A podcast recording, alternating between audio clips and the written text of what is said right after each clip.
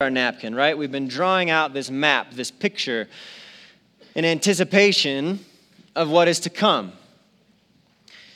And so the first Sunday, Eric talked to us about what the church age is. And he had this big whiteboard up here.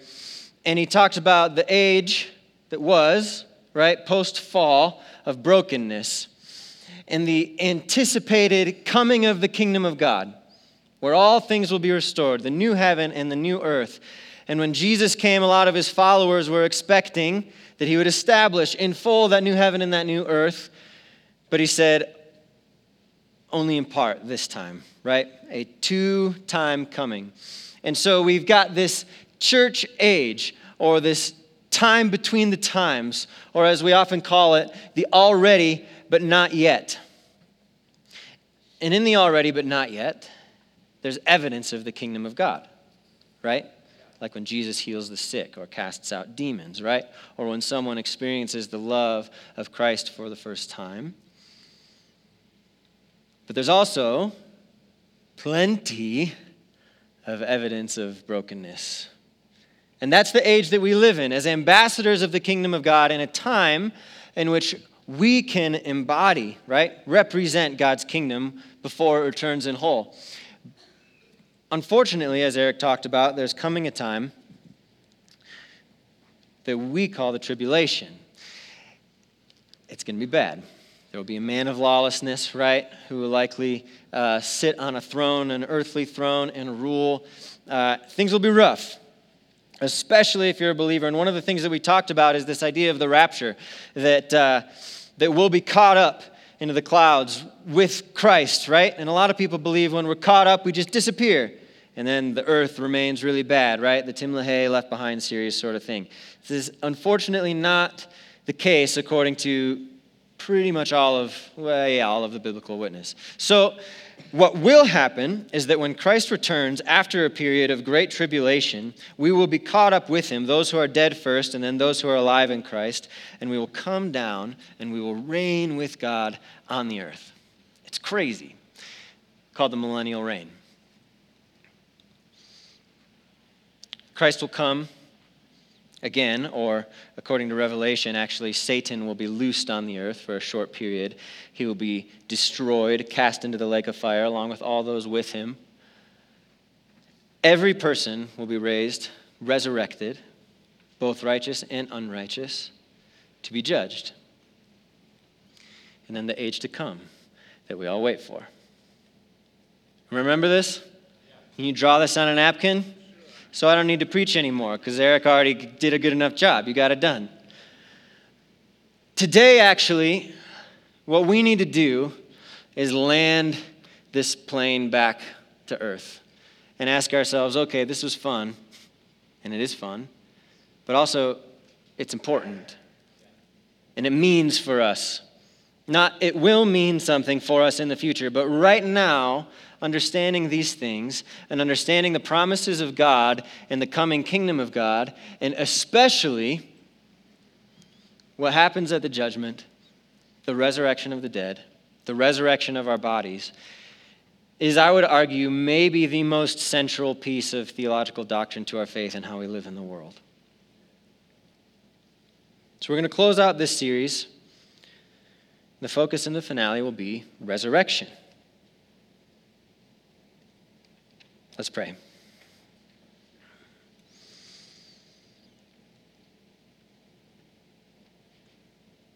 Father, enliven our spirits and enliven our ears to receive your good word, to hear something true this morning. May the words of my mouth and the meditations of my heart be pleasing to you, O God. And would we, your people, receive them as ones who trust you who know you, who are known by you. Have your way in us this morning. In Jesus' name, amen. so we're going to open our Bibles to 1 Corinthians chapter 15 once again. Eric was in this chapter last week as well. Uh, we are going to spend uh, even more time in it, he focused on some, a middle chunk of verses, and he talked about the millennial reign uh, in light of these verses from Revelation 21. We're going to kind of read around it, but we're going to start actually after it, right? In verse 30, actually. Let me get a sip of water. Now, Paul doesn't devote a lot of writing to details of the new creation, but, uh, but this chapter is really the climax of all of 1 Corinthians. One of his longest letters, one of his most significant letters, and I would think the thing that ties all of it together. Um, so let's focus on it. Let's read it. But first, a quick exercise. Pretend you're an investor. How much money do you want?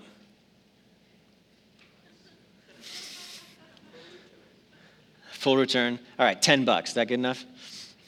Okay, hold your $10 in your hand. I just gave you 10 imaginary dollars. Put it in your pocket. Okay, got it? All right.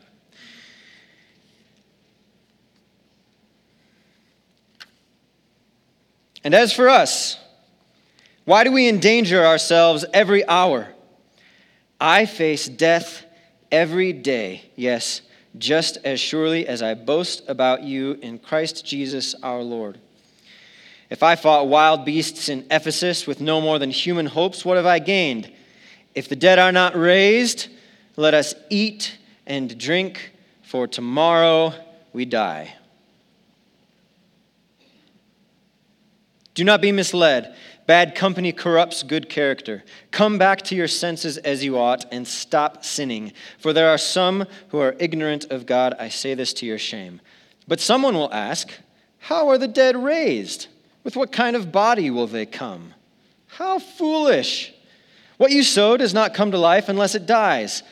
When you sow, you do not plant the body that will be, but just a seed, perhaps of wheat or of something else.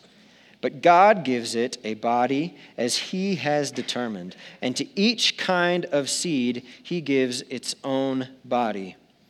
Not all flesh is the same. People have one kind of flesh, animals have another, birds another, and fish another. There are also heavenly bodies, and there are earthly bodies. But the splendor of the heavenly bodies is one kind, and the splendor of the earthly bodies is another. The sun has one kind of splendor, the moon another, and the stars another. And star differs from star in splendor. Are you tracking so far? We can be honest with each other. So will it be with the resurrection of the dead. The body that is sown is perishable, it is raised imperishable. It is sown in dishonor, it is raised in glory. It is sown in weakness, it is raised in power. It is sown a natural body, it is raised a spiritual body. If there is a natural body, there is also a spiritual body. So it is written the first man, Adam, became a living being, the last Adam, a life giving spirit. The spiritual did not come first, but the natural, and after that, the spiritual. The first man was of the dust of the earth, the second man is of heaven. As was the earthly man, so are those who are of the earth. Us, right? And as is the heavenly man, so also are those who are of heaven. And just as we have borne the image of the earthly man, so shall we bear the image of the heavenly man. I declare to you, brothers and sisters, that flesh and blood cannot inherit the kingdom of God, nor does the perishable inherit the imperishable. Listen, I tell you a mystery. We will not all sleep, but we will all be changed. In a flash, in the twinkling of an eye, at the last trumpet, for the trumpet will sound, the dead will be raised imperishable, and we will be changed. For the perishable must clothe itself with immortality or with the imperishable, and the mortal with immortality. When the perishable has been clothed with the imperishable, and the mortal with immortality, then the saying that is written will come true Death has been swallowed up in victory. If you've got this, read this together with me. Where, O death, is your victory? Where, O death, is your sting? Great. The sting of death is sin, and the power of sin is the law, but thanks be to God. He gives us the victory through our Lord Jesus Christ. Therefore, my dear brothers and sisters, stand firm. Let nothing move you. Always give yourselves fully to the work of the Lord, because you know that your labor in the Lord is not in vain. The word of the Lord. Quite a passage, yeah? So, just like a seed, just kind of small and meaningless, right, is planted in the ground, can turn into trees, flowers, right, bushes that bear fruit. Take that $10 that you got, yeah, put it in the bank, and what'd you get? $10.03. That's a good rate. Yeah. Immortality. This is a, oh man, pretty triumphant passage, don't you think?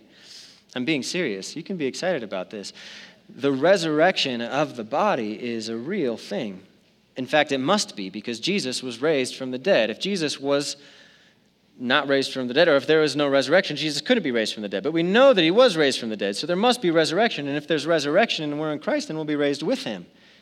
Which means our little tiny bodies, which are just seeds, when planted into the ground, compare the glory of, I don't know, a candle to the glory of the sun. When the seed goes into the earth, it sprouts up and it becomes something better, more beautiful. The question, how will it happen is kind of overwhelmed by the reality that something good, better, greater than we can imagine is going to happen. But that's not the question for us today. The question of how the dead are raised is not really answered by Paul, nor is it going to be attempted to be answered by me. The question that I want to address today is Is it worth it?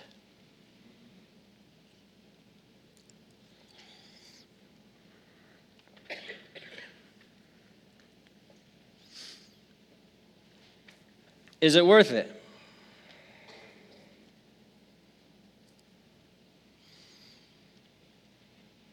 What's your limit? You've got $10. You got to put it in the bank. What if it was more? End times, like we talked about a little bit ago, is a complicated subject. In academia, we call it eschatology. We call the return of Christ the parousia. We call all sorts of things big words, tribulation, millennial reign, right? And a portion of this series may have felt like a complicated kind of classroom lesson, right? Sure, I'm concerned about the tribulation. Some, it kind of stays in our mind, but if the pattern holds, I'll die before it comes. But we're not dealing with academia. We're dealing with the patterns of the world and the reality of our life right now. And what do we do with the reality that our bodies will be raised and that I can think of my life, my body now, as a seed? We're not just dealing with things that might happen someday. It's the centerpiece of our faith and of our life, and it's grounded not in an idea of a future thing, but in the reality of a man who was raised up from the ground. And what happened to his body is going to determine what happens to our bodies. And that's kind of our preface. So the question is is it worth it? Is it worth it? So, we're going to start by looking at the people of 1 Corinthians because they were the ones who needed to hear this first. What do you say? Anyone ever been to Corinth? A couple? I've not been to Corinth, but my wife's been to Corinth, and I'm super jealous of her. So, we've got a map in case you're confused. Uh, or there is the Mediterranean Sea, right? So the red line is the Roman Empire. And you see the boot of Italy just to the east of that. Still part of Rome, formerly Greece. And we're going to actually zoom in on that portion just west of the Aegean Sea with our next slide. And right here, is Corinth. You see, it's right next to Athens, and it's a really peculiar spot. It's got these huge harbors on each side. One of the fascinating things about Corinth was that it actually had a harbor on each side of its town. And then one of the bigger roads in the nation. It was ancient and famous, being settled uh, strategically as a traveling, trading location, a city of commerce, and super duper duper old. But about 146 BC, the Romans actually destroyed it. They were conquering more or less everything at that point, earlier on in their reign. Um, but it had previously been regarded as the capital of grace, and Julius Caesar, in about 46 BC, so right around this time when Paul would be writing, shortly after likely, or shortly before, decided to rebuild it. And he built it magnificently, such that it was called, right? Sparta had their incredible militaries, uh, Athens had their, their philosophies and their, these sorts of things, but they called it the city of grace because it was just that beautiful. Uh, and and it, because it was such a trading uh, town, had influx of ideas almost unlike any other city. Athens certainly was close. You see how close they are to each other. Um, but it was famous for its philosophies. And it was famous for, uh, in some ways, the, the kind of cult following of the philosophers. And so someone would come in with a new idea, um, and everyone would say, Oh, this is the cool new idea. We want to follow that idea or agree with that idea. And then they would go to the, uh, the, the, um, the courtyards and they would debate, and rhetoricians would speak, and they would gain followers, etc., etc., etc. It was known for incredible trade, and with trade comes immigration. So it was an incredibly diverse culture. People from all around the Roman Empire, which was most of the world, lived here. And again, shared ideas, shared culture, shared things, and you could kind of adopt different cultures as you saw fit. Uh, and it was also really, really, really famous uh, for uh, the same thing Las Vegas is famous for. oh, yeah, yeah. Sex, uh, gambling. The temple of Aphrodite was there, and it was full of temple prostitutes. And so you could go and you could engage in a variety of physical behaviors in order to pleasure. Uh, it was quite a town, mildly familiar. When Paul arrived at the city, about 50 AD, he was coming from Athens, and in Athens, he had a really rough time. Things didn't go as well. He tried, as he wanted to, that is, he tried to speak with really, uh, you know, eloquent, uh, articulate words and arguments, and uh, kind of fell flat. And so he was defeated, and he came by the guidance of the Holy Spirit to Corinth. And according to the book of Acts, it says he spoke to them only, and according to the book of 1 Corinthians, using simple language, right? And the power of God to proclaim to them the good news that Jesus Christ died and was raised and ascended into heaven. After staying for some over 18 months, he left to continue his mission. And then around 52, 56 AD, so again, about 10 years after Julius Caesar really rebuilt this, Apollos visited Corinth. Apollos is the guy, uh, have we talked about Apollos? Apollos is one of the, the, the, major characters of the book of Acts who comes and continues the work of the apostles after him, after them. Uh, a lot of scholars believe that the book of Hebrews was maybe written by Apollos. But Apollos visited Corinth, watered what Paul had planted to continue the seed metaphor, but uh, instead of teaching quietly and humbly and through demonstrations of power, Apollos came to him or to the church in Corinth a lot the same way that, that Paul initially went to Athens. He was eloquent, he was educated, he was smart, he spoke really well. And some people preferred it, right? Although Apollos taught the, taught the exact same thing as Paul, there started to grow factions between the people groups. Some follow Apollos, some follow Paul, some follow Peter. Some are so haughty to say, we follow none, we follow Jesus, right?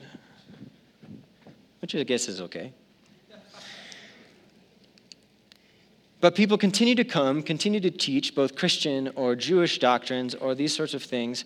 And the church in Corinth, instead of being grounded and planted in the one true gospel, started to think of the gospel like they did all of the other cultures and, and, and ideas and philosophies that happen to come through on the ships, right? Oh, this is a good one. Oh, this is a fun one. Oh, I like this one. I'll linger on this for a while. Great. Paul's upset. Karl Barth, famous author, says so eloquently of this situation the main defect of Corinthian conditions from this point of view, Paul sees to consist in the boldness, assurance, and enthusiasm with which they believe, not in God, but in their own belief in God, and in particular, leaders and heroes. Does that make sense? Let me read that again. The main defect of the Corinthian conditions, from this point of view, Paul sees to consist in the boldness, the assurance, and enthusiasm with which they believe not in God, but in their own belief in God, and in particular, leaders and heroes. And the fact that they confuse belief with specific human experiences, convictions, trends of thought and theories, the special human content of which logically makes the recollection of particular human names unavoidable. Again, the difficulty believing in God or believing in your ideas. Let me give you an example. Hmm. Hmm. Is anyone here relatively strong and brave? All right.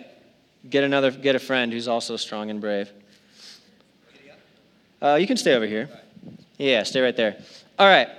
So the difference, I think, a way of articulating this is the language of belief and trust. Yeah? Yeah.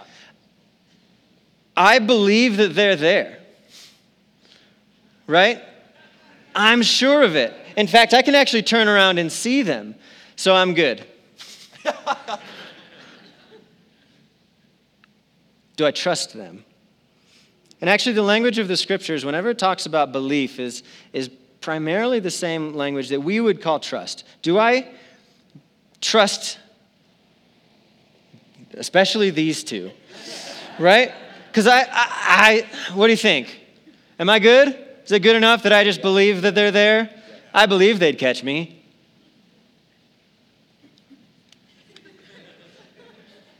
Ready? But do I trust them? You ready? Are you standing in the right spot? Okay. Oh, you caught me so high. That was really easy. But there's a profound difference, right? Between, oh, between believing and between trusting something. And I think the temptation of the Corinthian believers and often of us is to be content saying we believe something, right? What are interest rates on bank accounts right now? All right. Great, I believe it. What am I going to do with my money?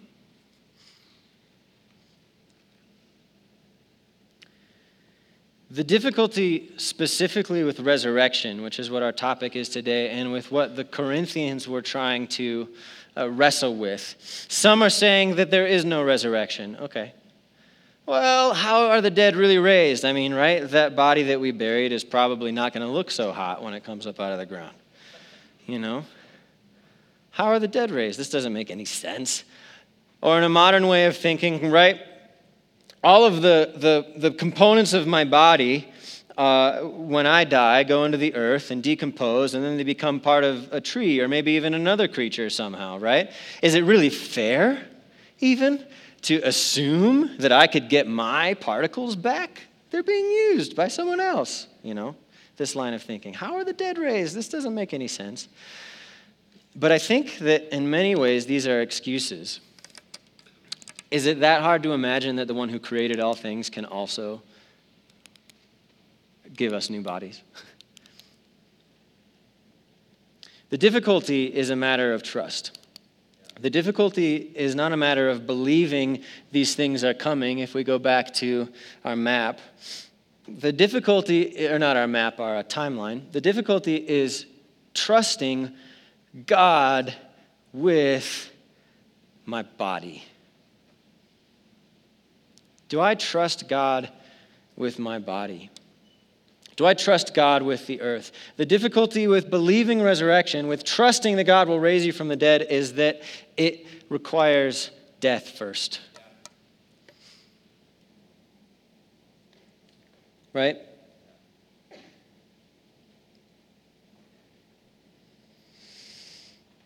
The Corinthians are arguing right? Maybe Jesus was just raised from the dead like, like Elijah, like he was just kind of brought up. He was hung on the cross, but right before he died, shoop, he was zipped up. No, maybe, maybe, uh, maybe he was actually just like a spirit, so it just looked like he died. Or maybe when we talk about resurrection, no, he died. In either of these cases, in any excuse,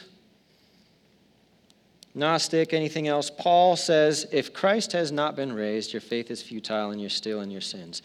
To, to say that Christ is raised means that Christ has died.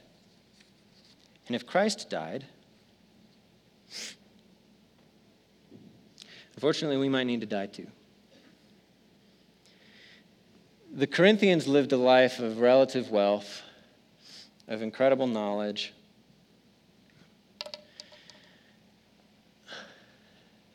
And they wanted to take advantage of the philosophies of the world. When we think about resurrection, we have to think about investment. Is the cost worth the reward? There's a lie, uh, and I hate to call it a lie, uh, but I think it's appropriate that we need to talk about called Pascal's wager. Have you ever heard of this? It's a box, a quadrilateral, if you will. So imagine your four quadrants. And Pascal was a philosopher, and he said, All right, there's either two possibilities God is real or he's not. And then there's two other possibilities you believe in God or you don't believe in God. So, if God is not real, or if God is real, rather, and I believe in him, then great, that's awesome. And if he's not real and I believe in him, then whatever, that's fine. And if God is not real and I believe in him, then whatever, that's fine. And if God is not real and I don't believe in him, then whatever, that's fine. So the only downside is not believing on the off chance that God is real. Therefore, logically, you might as well just believe, right? What's there to lose? Does that make sense? unless you're in China.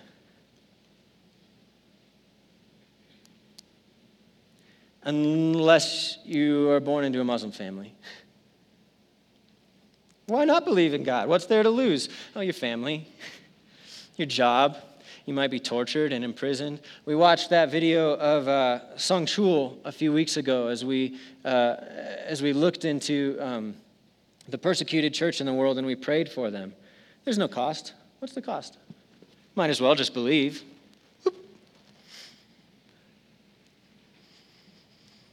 There's no cost unless you're a first century Jew. There's no cost because we live in Corinth.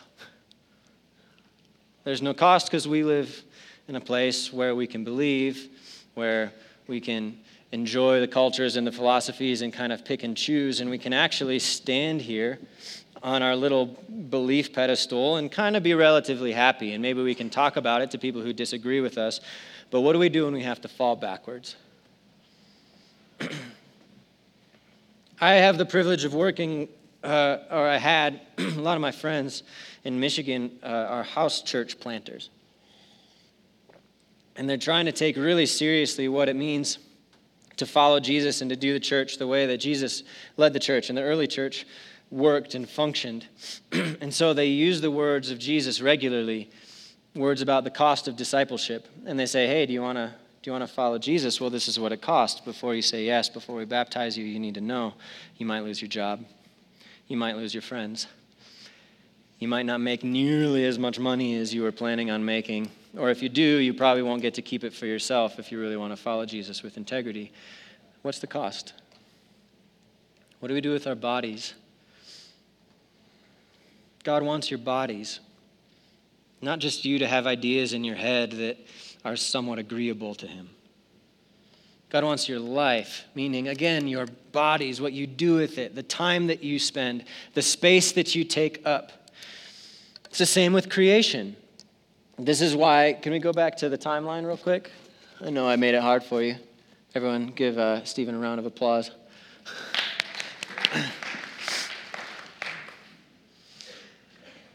In the age to come, there will be a new heaven and a new earth. Not just an obliteration of the old one, but the same as with our bodies, like a seed that is planted and becomes something even more when heaven and earth come together. it will be even more. But God wants creation. He wants us to care for creation. We talked about this that this series. The Corinthians wanted to only offer him their minds.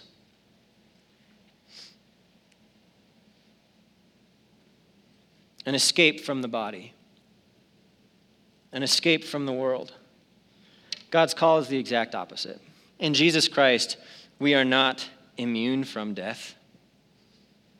In Jesus Christ, we pass through death right? We don't avoid death, we die. But God doesn't lose us.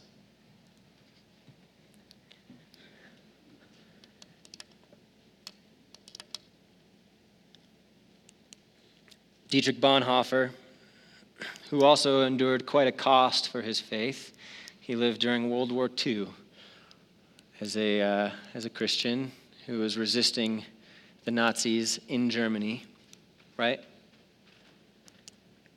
He said this Nowhere is it written that God became an idea, a principle, a program, a universally valid proposition, or a law, but it is written that God became a human. What does it mean for you to start dismantling the ways in which you've reduced God and the Christian faith to a set of ideas in your mind, to a set of ideas about the future, and instead to say, I trust that God has my future. Therefore, God, have my body and my life and my time. Satan is, if you start to do that, going to tell you all sorts of lies. The first one is, is he's going to say it's not worth it. It's not worth it. That $10 you have, you know you could get with that? On Craigslist? Like 15 free pianos, maybe a mattress, and one and a half cups of coffee. It's not worth it, is what Satan will tell you. But ask any farmer is it worth it to hold on to your seed? No, you got to plant it. Satan's going to tell you the reward is already here, right? God's provision, God's providence. If you just act rightly and justly in the world, then you'll receive all your reward, and that's great. Sometimes that's true. Again, a lot of the time it's not. Are you willing to trust? The other lie, there's no cost, right? This is the one that we're told. There's really no cost. It's, it's just just, just keep it to yourself, believe it, you'll be saved someday. And it's true, it is by faith alone and not by works, but there's a cost to following Jesus. In fact, it looks like taking on the life of Jesus, who was poor, who was hungry, who served the poor. He became a servant of all, right? It's selfish, Satan will tell you, to want eternal life, that sort of thing. No, it's not selfish. To give your life and your body to love one another, no matter the cost, there's no selfish in that. It's all in your head. Except it wasn't. Because, as of first importance, as Paul says at the beginning of chapter 15, now, brothers and sisters, I want to remind you of the gospel I preached to you. For what I received, I passed on as of first importance that Christ died for our sins, according to the Scriptures, that he was buried, that he raised on the third day, and that he appeared to Cephas to the twelve, then afterwards to me and to more than 500 others. Brothers and sisters, beloved of God, it's not in your head. The kingdom of God is a matter of power, not just of eloquent words and ideas. It is a matter of Jesus Christ himself being raised from the dead, and therefore we too can trust that we will be raised from the dead. So follow Jesus. Offer Jesus your body. Let's go back to the chapter we've been reading, the part of it at least. Look back on verse 42 with me. So will it be with the resurrection of the dead. The body that is sown is perishable.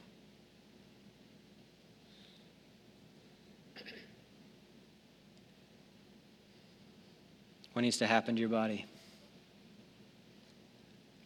but it is raised imperishable. It is sown in dishonor, it is raised in glory. It is sown in weakness, but it is raised in power. It is sown a natural body, and it is raised a spiritual body. The status quo for faith in the name of Jesus Christ in this lifetime is not immortality and imperishability, though we have the resurrection now. It is perishability. The norm, although there are many who received wealth and other abundance in this world, the norm is dishonor. How do we know that's the norm? Because that's what Jesus experienced, that's what the apostles experienced. The norm is weakness.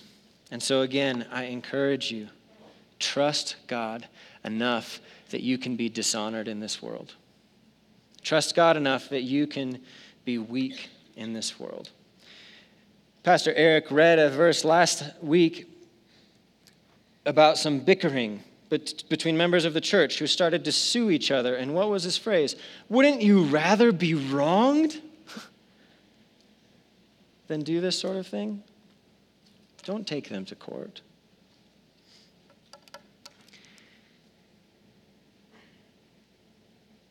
It's easy to justify not being wronged in this world. It's easy to justify not being weak. It's easy to justify defending ourselves against dishonor and these sorts of things if we don't actually trust God with our future, with the end of all things, with our bodies.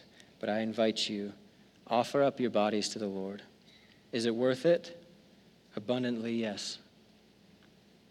And if not, you just get Adam. Just as the first man, Adam, was to dust, the last man will be to heaven. But we who are born of Adam can also be born of the second Adam, of Jesus. And it all happens today, right here at this table.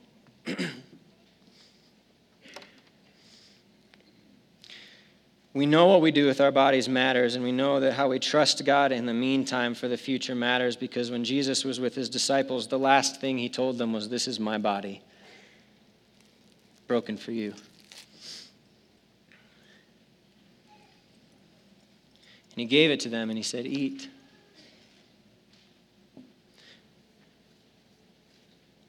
And he took a cup and he said, This is my blood.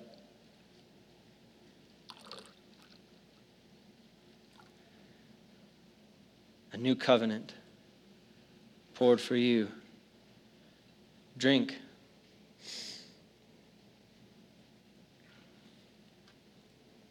Let God take your body, your blood, and drink and become one with Him and trust Him that He will take it, that He won't leave it. But that that little seed, when it feels weak, when it feels dishonored, when it feels ashamed, when it feels burdened and stressed, when you're tired of waiting and you've grown impatient for justice, know that even in death, even in brokenness, God will restore all things. And so keep on. Do not grow weary. Put up our last verse, if you would, Stephen. I know I'm ringing you all around. Therefore, my dear brothers and sisters, stand firm. Let nothing move you. Always give yourselves fully to the work of the Lord, because you know that your labor in the Lord is not in vain. Let's pray. Father, thank you for these gifts to our body. Would you come and fill them with your Holy Spirit, that they might be to us strength and endurance and even wisdom, reminding us of what you've done and of what is to come, uniting us with you in spirit and in truth and in body, and filling us with hope that you will come again to restore all things. Pray these things in the name of Jesus Christ. Amen. Elders, would you come forward? We will pass out today in cups and wafers. We also have a, I don't know the whole pattern, gluten free and other things free wafer if you so need. Uh, hold on to your bread and your cup, uh, and we will partake together.